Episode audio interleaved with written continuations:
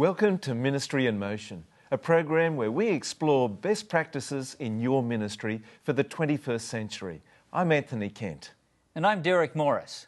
Whether you live in Zimbabwe or Zambia, in Switzerland or South Africa, God wants you to be a great Christian leader.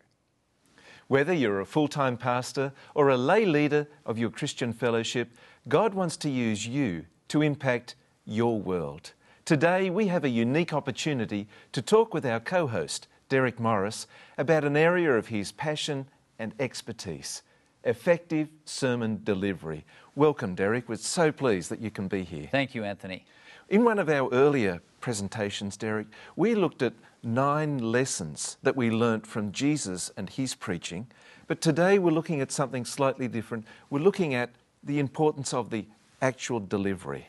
And unfortunately, we don't have video footage of Jesus because the principles we learned, these nine lessons, were so helpful and, and need to be applied by everyone who wants to be a powerful biblical preacher.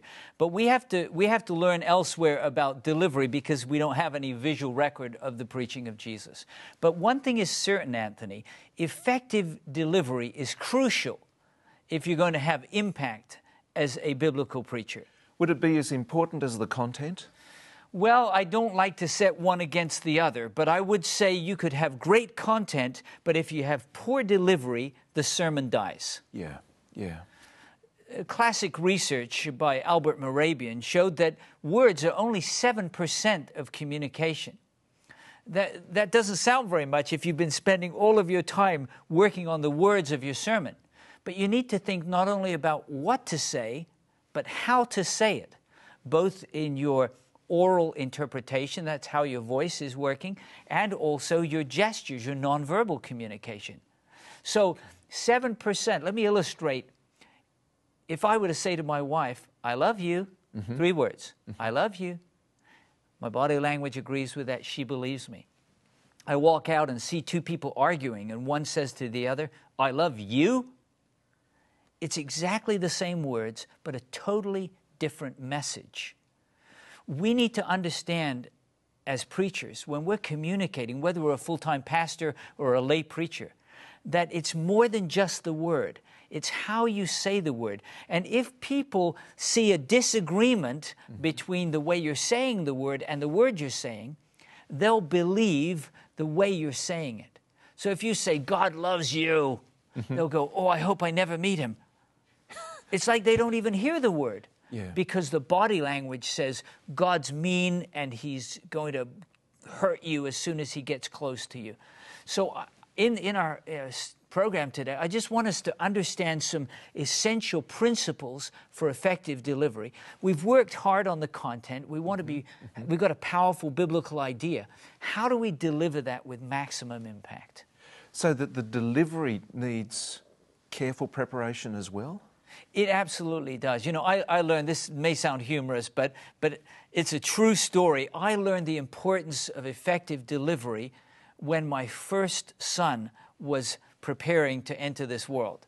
Okay. We had a progressive doctor who said, uh, Derek, would you like to deliver the baby? And foolishly, without much thought, I said, Sure, I'd be happy to. Well, I should have known I was in trouble when he handed me a book which said Emergency Childbirth. I should have handed it back and said, Doctor, you take care of it. Mm-hmm. But I read the book and I thought I was well prepared. And finally, the day came. My wife went into labor and, and we were breathing, getting all ready. And then they put, they said, time to get washed up. And I put the gown on. And you know, it's kind of bewildering for a mm-hmm. father anyway, but now I was supposedly in charge. I was trying so hard, and then the doctor told my wife to push, and she did, and my firstborn child shot straight through my hands. And I, there's a picture of my son airborne, and I totally missed him. That's some delivery. I know someone's crying out there and someone's laughing. Uh, fortunately, of course, he had a cord attached to him which slowed him down. Mm-hmm. And my son arrived relatively safely, but my wife did not ask me to help with our second son. Okay. So, I'm beginning to see the importance of delivery. Okay. Now, if my son had been permanently injured or even fatally damaged, I would be weeping right now while I was sharing that illustration. Exactly. Fortunately, that precious little one survived. Mm. But wouldn't it be equally tragic if a person worked and developed a powerful biblical message, but delivered it so poorly that the sermon died? That's what we must avoid. God wants us to deliver the sermon also in a powerful way. Yeah. You know, I can't help but draw a, a similarity between a well prepared meal and the importance that that meal is well presented as well. Certainly, you could have good uh, nutritional content, but if it's poorly presented, That's right. it, it might even cause a person to feel sick and want to walk away. exactly. Yeah. We don't want people to do that who come to hear the Word of God because it's delivered so poorly. So, what are the essential things that we need to ensure that happens with our sermon delivery? Well, really, we can divide it into two main areas, Anthony. The first is with our voice. We call that oral interpretation, how we express the words that we've uh, put together in the message. Uh, So we've got the oral interpretation. We want to do that well. And then we've got the nonverbal. One is 38%, that's how we say the words. And then the 55% is the body language, eye contact, facial expression, gestures while I'm delivering. And then you've got the 7%, which is the actual words themselves. So, how do I say them? That's worth 38% of the whole. Mm-hmm, mm-hmm. What's happening non verbally with my face, my eyes, my hands? That's 55%. We want all of that to agree in order for there to be maximum impact. Walk us through the, the oral aspect of this. Well, we, we'll, uh, we'll get started at least because there are four main aspects to effective oral interpretation. Pitch, that's the melody of your voice, Okay. uh, volume, whether I'm speaking softly or loudly, Right. the rate of delivery, whether I'm speaking very quickly or slowly, and the use of pause. And we'll explore those four aspects of effective oral interpretation. And even if you just made progress with one of them, it would move your delivery to a, a new level of effectiveness. Okay. Derek, just hold those four components of our oral presentations. We'll be right back with Ministry in Motion.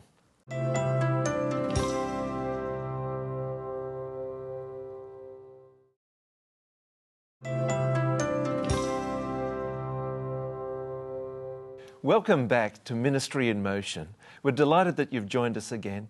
In this segment, we're looking at effective sermon delivery.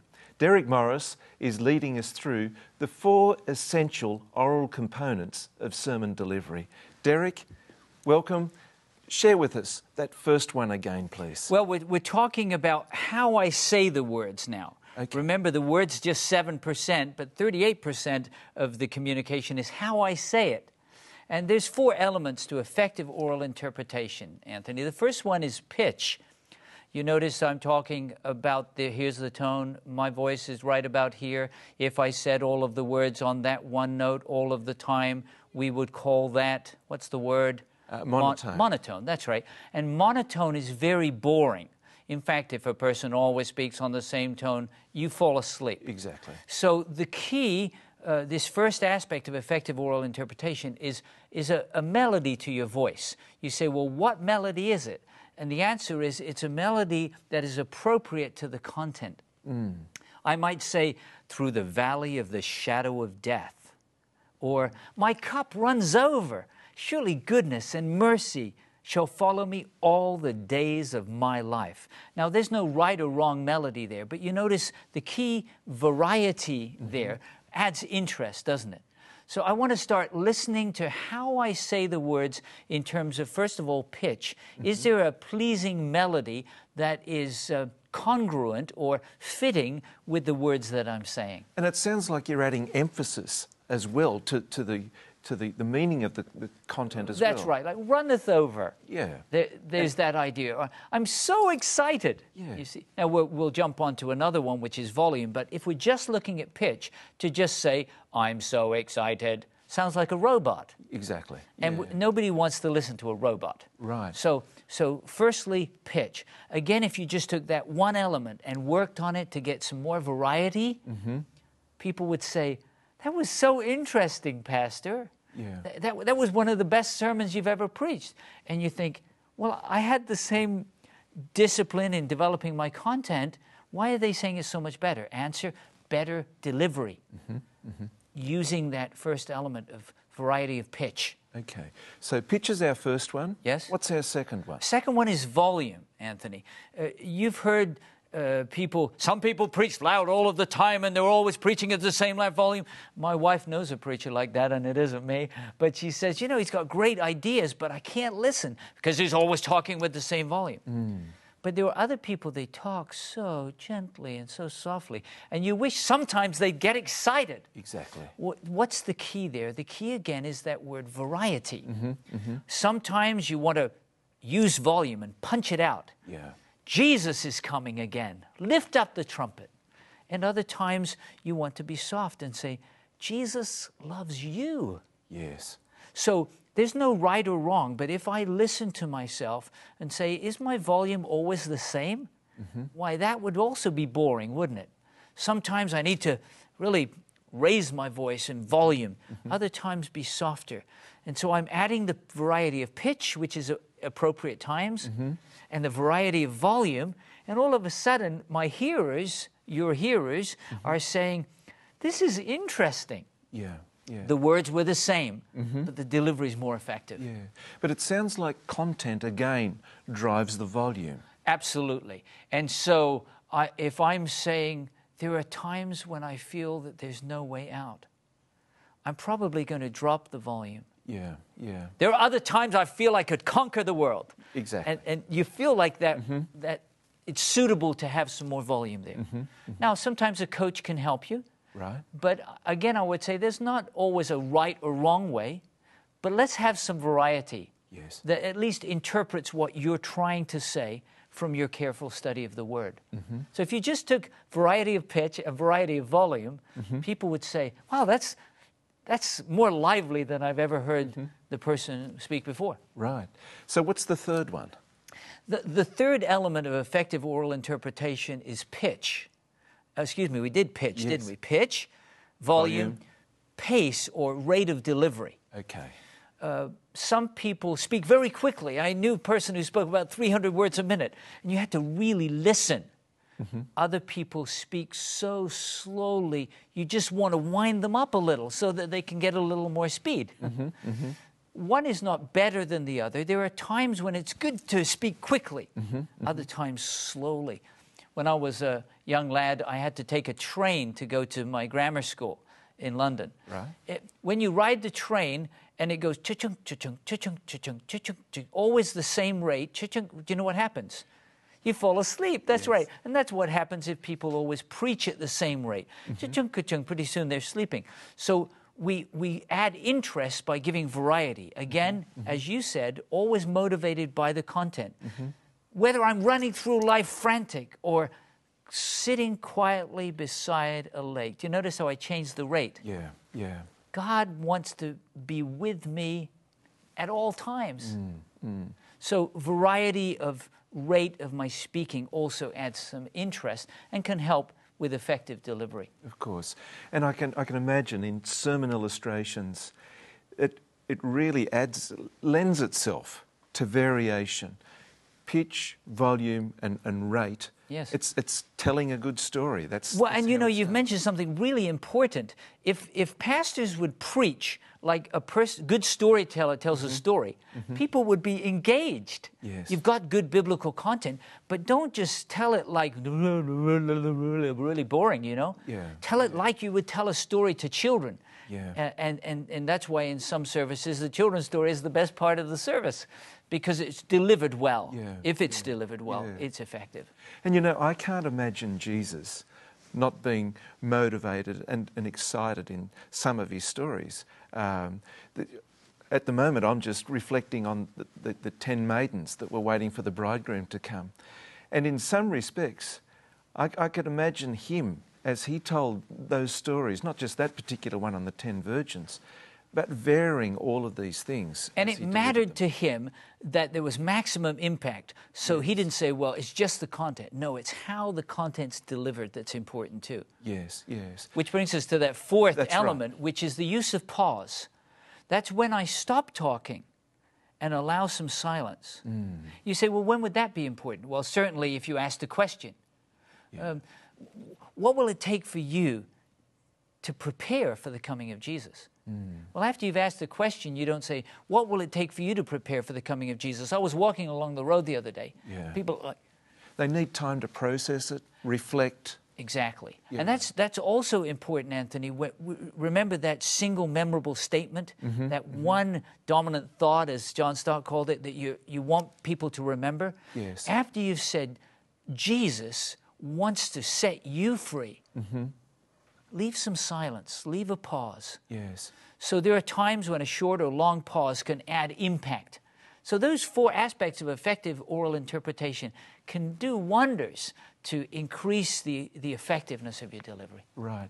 Thanks, Derek. You've taken us through those four components of oral communication.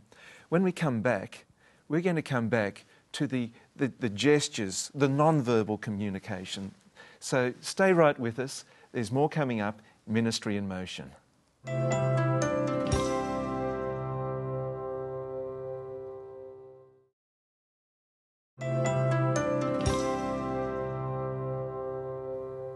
Welcome back to Ministry in Motion.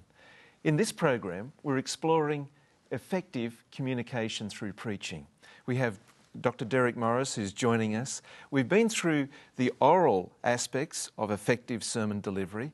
What about the non-verbals now, Derek? There's some important components of that. Share with us. Well, thanks. And, and as we said earlier in the program, if, if communication is just a little bit words, 7%, percent mm-hmm. how I say the words, 38%, we talked about that in terms of pitch and volume and rate of delivery and use of pause. But what about that 55%, that nonverbal? That's the biggest part. It really is. And, and as we said at the beginning, if this doesn't match the words, people won't believe the words. Yeah, yeah. So, how do I have effective nonverbal communication? And I want to divide that into just a couple of areas if I can. I want to first talk about the importance of eye contact.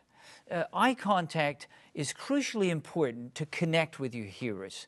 If you could imagine that all the time we're having this conversation, I'm looking at the poppies, it would be very difficult for you to feel connected with me. Exactly. I remember when I was first being taught how to speak, my teacher told me to look at the clock. I think he was trying to tell me to keep my chin up, but actually that wasn't very helpful because you're not trying to communicate with the clock. Mm, mm. You're wanting to connect with people. Yeah. If you're speaking to one, you're looking at one. If you're speaking to a larger group, choose some people in the group that you're going to look at long enough to connect with them. And that brings us to a, a topic that maybe we'll look at in, a, in another ministry of motion, and that is how do you communicate effectively without notes? Because if you're reading your notes, you've lost most of the effective eye contact opportunities. And maybe we can post something on, on ministryinmotion.tv about preaching effectively without notes, because uh, there are many who realize they, they want to improve their eye contact. That's important. Uh, a second element of nonverbal communication is facial expression. I don't know if you've ever talked to someone, it looks like their face is frozen. Yeah. It, it just never moves. And so they can say, God loves you, and fire will come down and destroy them. Mm-hmm. And the face looks the same. Mm-hmm. Uh, that is confusing to people.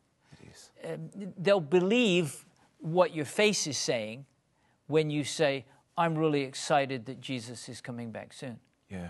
When you need to be saying, I'm really excited. Yeah. Yeah. You wrinkle your eyes if you need to and smile and, and, and let your face communicate what the words are saying. Does that make sense? Absolutely. So sometimes we say, well, I don't know, I don't want to look uh, fake, you know, like I don't want to look uh, like it's. Uh, what choreographed in some way. Listen, if it looks fake, people will tell you. Yeah. But what most of the time will happen is people will say, "Wow, you look so alive." Yeah. It brings energy. Absolutely. And people enjoy watching someone who is enthusiastic in their delivery. Mm-hmm. Remember, it's, it's effective oral interpretation, but also what's happening non-verbally.